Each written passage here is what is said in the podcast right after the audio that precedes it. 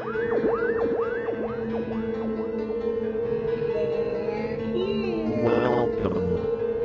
to Spooky South Coast. Look, I know the supernatural is something that isn't supposed to happen, but it does.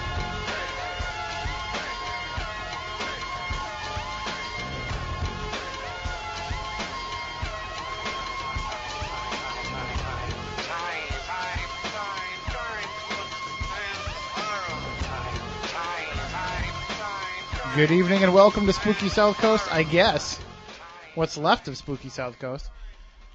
See, this is this is why we're supposed to fix this problem with WBSM. We're supposed to be able to stream live during the show, you know, during the regular show hours, even while the Red Sox are on the radio. And we'd be going over to WBSM.com and SpookySouthCoast.com. And then when the game is over and the post game is wrapped up, then we can, you know, join the show already in progress. But, uh, we're still working on, you know, getting them to agree to that stuff. Um, Yeah. yeah, it'll be a while, I think. Hey, we just got the key after three years to the studio. Well, we never needed one before either, but uh, this is Spooky South Coast, where we normally talk about the paranormal every Saturday night from 10 o'clock to midnight, and tonight was going to be our special uh, tribute to John Keel episode. Uh, Loren Coleman, who is a uh, colleague of Keel's and, and one of the world's foremost cryptozoologists, he was going to join us to talk about John Keel, about him as a researcher, him as a Fordian, and him as a friend. Uh, but I think now with the amount of time that we have going on, I mean, Loren just sent me an email. He says he's still up, so I mean, maybe uh, if we can take a break, we're still working on some some stuff there. But maybe we can get him on the phone during that time. Uh, otherwise, I, I think we'll just hold it off for a future episode when we can devote a whole show to John Keel and, and, and to talking about his work. But for now, we can just touch upon it briefly and, and discuss it amongst ourselves. Um, Matt Moniz, you know, you've been in this game for a long time. You've been researching the paranormal for a long time, but John Keel uh, preceded your work, and I'm sure that he was one of the authors that you checked out when you first started uh, getting serious about this. yes, he's definitely one of the people I first started doing uh, readings of uh, a lot of his work. I actually got a chance to meet him once, years and years and years ago. Uh, very nice guy, very well mannered, and uh, very intelligent and articulate. I wound up working all throughout the 90s with one of basically it's uh, you you could call him his his researcher and um, uh, for lack of a better term, you know his assistant. Uh, Don Estrella. Don Estrella and I were working together on a number of different cases throughout the 90s on UFOs and stuff like that. Don was a member of um, the United Nations uh, core. Uh, he worked in the United Nations building, and that's actually how we wound up meeting Keel through there. Became one of the people in Keel's book of um, the Mothman prophecies. He helped him with not only the research, he was also involved in the book itself. Uh, Don, very nice guy. Uh, now, Keel, he is going to be missed. I'm pretty sure, just like Holzer will be missed, and various other We, people. we have been experiencing a, a run here of losing some of the big names in the field. I, I agree. Uh, first, really starting with Ed, Ed Walters. I mean, uh, sorry, Ed Warren. Ed, Ed Warren. Yeah, Ed Walters. Somebody else. He's still alive, as far as I know. Well, he's going to be upset that he said that, but no, I, I mean, this is what happens though. You know, it's it's the old guard, Right. and they've kind of passed the baton. Some in some cases, you know, begrudgingly, but they've passed it on to the next wave. And the paranormal is one of the few fields that I've seen in in my life where quite often a lot of these names can be forgotten. I mean, amongst the serious researchers, sure, there'll always be the John Keels, uh, the Harry Potter. Everybody will still be, you know, important research to to those who are are truly serious about it and actually do the work. Um, but to a lot of these, I mean, people. to paranormal fans, they don't know who John Keel is. You know, Right. and let's face it, there are paranormal fans, people who know Jason and Grant, John Zaffis, Keith Johnson, and Carl Johnson. They know these people, Right. But they don't know those who came before them. And you know, just as a, a baseball fan needs to know mu- as much about Ted Williams as they do David Ortiz, it's kind of the same thing with the paranormal. Right. I mean, if your interest in the paranormal only started after recent television shows have started, you lose out on great researchers such as D. Scott Rogo. Mhm. Uh, he wrote a number of different books. Even to serious researchers, he's relatively unknown. Right. I mean, but he wrote a, a lot of good material, and a lot of it is benchmark stuff. Um, I know you and I both know a person that was one of his understudies, Mhm. And uh, she worked with him for a number of years. And he he was a, a well talented writer and very deep into the UFO and uh, other paranormal and psychic ability stuff. You know, just like you know, obviously Keel Keel was, but most people don't know. And if you get a chance out there, look him up.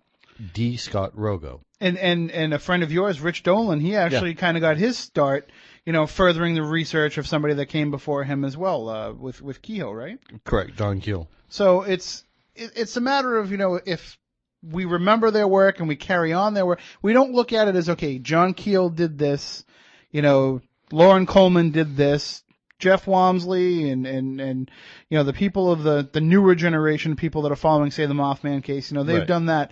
It, it's not really that case. It- It's it's really somebody's picking up where that person left off. Now they might take it in a completely different direction, but they're not discounting what that person did before them. Loren Coleman, and, and I'm I'm sorry that we can't bring him on tonight. I I don't want to make him come on for only ten minutes because it's it's not fair to Loren. I know that we'd be shortchanging his memories of, of John Keel as a, Right. as a friend and as a colleague. Well, maybe we can do a memorial show to all those that that. Well, we'll passed. certainly be doing one uh, on Keel in the coming weeks because a, a lot of people don't know who he is, and we want to educate people about that. But you know, that's a good idea. Maybe there is a night where we just take a, a kind of pam- uh, paranormal Memorial Day, and and we can actually discuss the works of some of these people. Um, but with you know the way that Loren approaches things, especially in relation to the Mothman, it differs from what Keel believed, you know, in later years in his life. So it, you don't have to agree with that with that research to be able to carry it on. You just can't discount it. I mean, how many times have I sat here and said I don't agree with you know Hans Holzer's approach of bringing a, a trance medium with you on an investigation? I mean, all right, I understand bringing them with you. I'm just saying, you know, he said leave your equipment at home, just bring your trance medium, and I don't agree with that. You know, I think if you want to have a medium, that's fine, but you know, it's just another tool in the toolbox type of thing. Well, I'm with you on that particular, you know, thing. Yeah, the more pieces that you have to collect data, the better your results are going to be, in my opinion. Other people may look as you know information overload, and you're losing the whole message. You know, it's all in your independent viewpoint. But uh, you know, Keel, uh, he was 79. He was the author of, of course, the Mothman Prophecies. That's the the book that is probably best known to the mainstream public. Uh, he died Friday of conge- congestive heart failure and I guess uh, diabetes-related complications at a Manhattan hospital, according to his friend Larry Ratso Sloman. Uh, the Mothman Prophecies, of course, was loosely based uh, and adapted into a movie. I'm sorry, was loosely adapted into a movie in 2002, starring Richard Gere. Uh, Keel was born Alva John Kiehle, uh, spelled differently. He was best known for his writings about unidentified flying objects and the paranormal. His 1970 book, UFOs Operation Trojan Horse, he linked UFO reports to mysterious phenomena over the centuries. And the Mothman Prophecies, of course, was Keel's account of his 1966 to 67 investigation into sightings in West Virginia of a strange winged creature called the Mothman.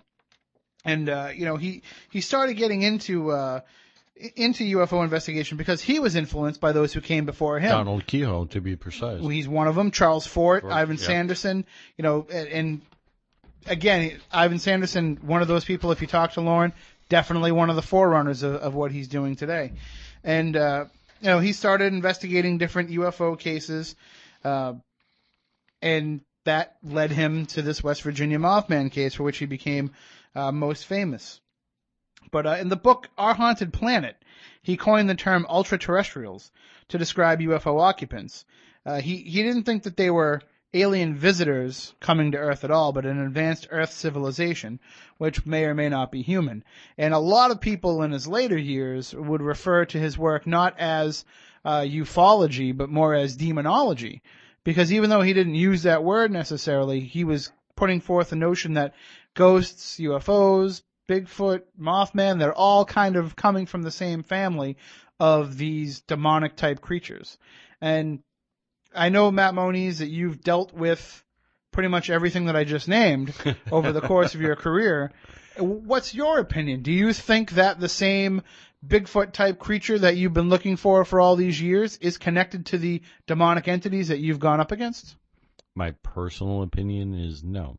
Uh, but then again, there's still so much data that needs to be gathered. I can get, I can get casts of footprints. I can take pieces of hair and analyze, you know, the remains of digested materials and stuff like that, which shows me that this is something in terms of a physical being. But there's also plenty of reports from people that talk about a supernatural connection with these things, either via some people it's telepathy, other people saying these things, you know, appear and disappear and in like invisibility, and in some cases, you know, they're seen entering and exiting UFOs. In one particular case, by state troopers that fired shots. Now, remember, state troopers, if they're drawing a gun and pulling the trigger, they're doing so for a reason because there's a hell of a lot of paperwork that's going to go along with some- that. Either something's going on or Matt Moniz was pulled over for speeding. but uh, the the thing, all the things that you mentioned though, we see areas like the Bridgewater Triangle, right. uh, the Bermuda Triangle, you know, the different Mm. uh, paranormal vortexes that there are in the world. You often have these cross reportings of these different phenomena. Dragon Triangle out in Asia, yeah. So it's understandable, you know, where where Keel's hypothesis came from in that regard, and a lot of researchers don't agree with that. Uh, you know, it like you said, there's still a lot that needs to be uh, discovered before we can start connecting all the dots. But the fact is, you know, wherever the membrane thins, anything Yeah. can get through. Well, you can make. I see where he's going, and I understand where where he got his idea from. I mean, you can make the same argument with, like I said, UFOs or ghosts and stuff like that. You're dealing with stuff that is beyond what we normally deal with, and once you're dealing with that, and you don't have all the answers, any type of supposition you make is just as valid as somebody else's because you don't have all those pieces. Now, John Keel was sick for a long time, uh, and and Loren always gave us updates on Cryptomundo.com. Which, if it's not, you know, your default homepage when you log on to the internet, it should definitely be in your regular rotation of websites that you visit because there's always great new content every day on Cryptomundo.com. But uh, Loren had been following Keel's health problems and, and had been, and he's got a great story up now that I highly recommend everybody checks out where he talks to, uh, the gentleman who shared a room with Keel in a, in a rehabilitation center a few years ago. So check that out and, and find out a little bit more about the man, about, you know, who he was as a person beyond just being a researcher. And we'll definitely revisit the topic coming up in a future episode, but you know, you hear like on, you know, Howard Stern and these other radio shows, they have the, the celebrity death watch, you know, where they start talking about which celebrity they think is going to be the next one to kick the bucket. And I think that's a little bit disrespectful, but I will say, you know, who are some of the researchers that people need to kind of pay attention to now before they're gone? You look at somebody like Lorraine Warren, who is, you know, up, She's in her up- 80s, yeah, up there in age and, and, and still active, still active as an investigator. And this is somebody who, if you have the chance to get out, see her giving a lecture, investigate with her at some sort of event, try and get out there and do it now while you can, you know, because, you know, God willing, she's with us for a long time, but she may not be active in the field much longer. Uh, and the same goes for a lot of, you know, that generation of investigator, as we saw with Dr. Holzer passing away a few months ago Right. and you know embrace these people while you can while you can learn from them and don't just you know Brad fish around. Uh, he, Yeah.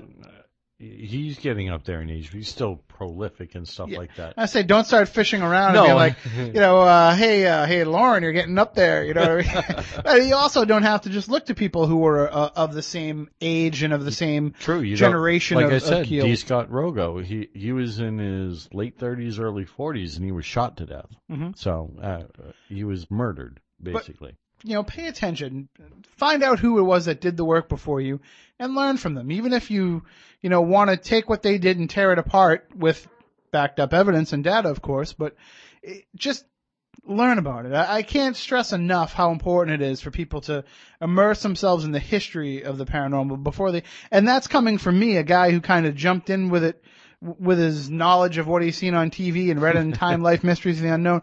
You know, I, I didn't have a real serious basis in the history of it, but that's what I've been drawn to again and again over the last four, four or five years is learning more about, you know, what actually happened, how it came about, why we believe the things that we believe today.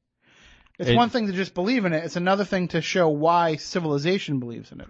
You've been very lucky the past four years because some of the best in the world that you know deal with these things have been our guests, and you've had regular contact with them in terms of emails, on the phone. We are And- privileged in that regard. You, we are And, extremely and very humbled by it too. yes.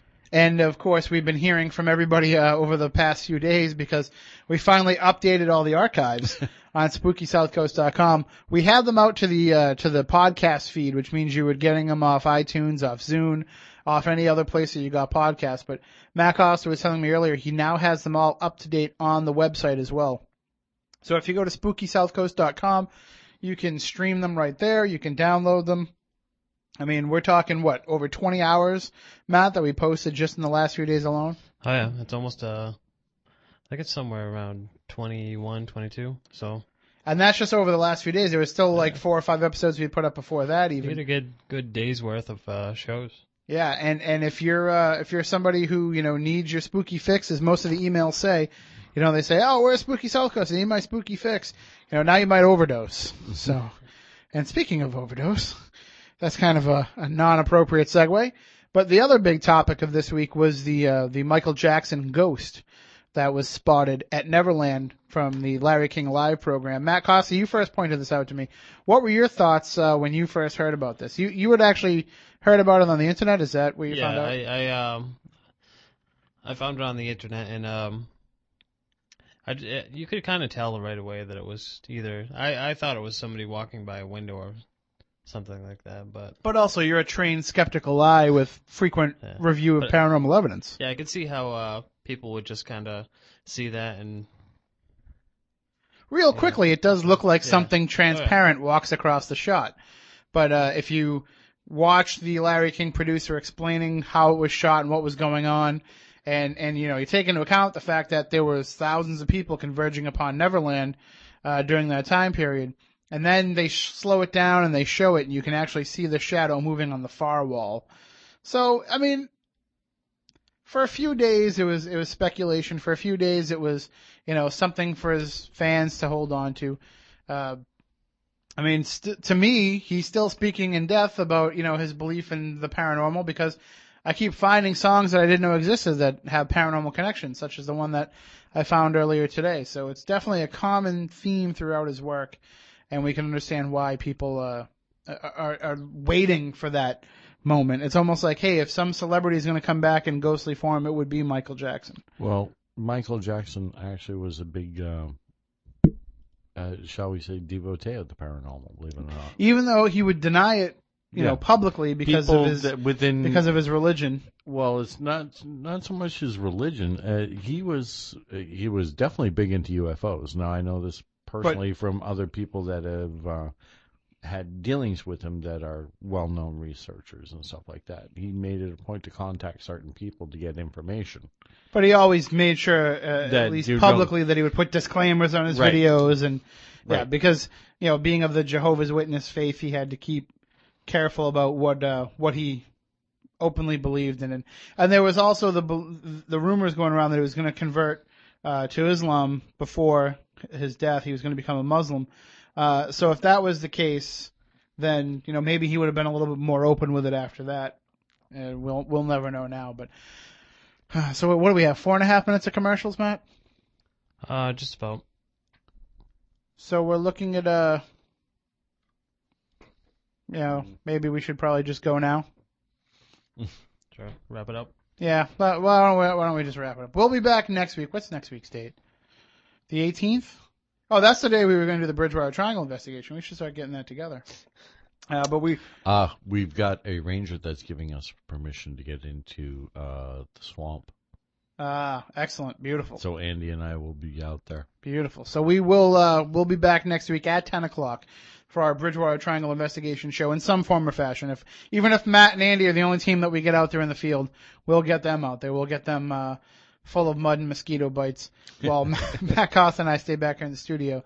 And then of course catch up with everything, spookysouthcoast.com. I'm gonna edit this right now and upload it before we even get home because, you know, a twenty two minute show is pretty quick to upload. So, all right, we'll uh, we'll see you next week. Uh, until then, for Matt Moniz, for Matt Costa, I'm Tim Weisberg. We want you all to stay spooktacular. Rest assured, listener, that my time here has not been easy, and what you have just heard was not fiction.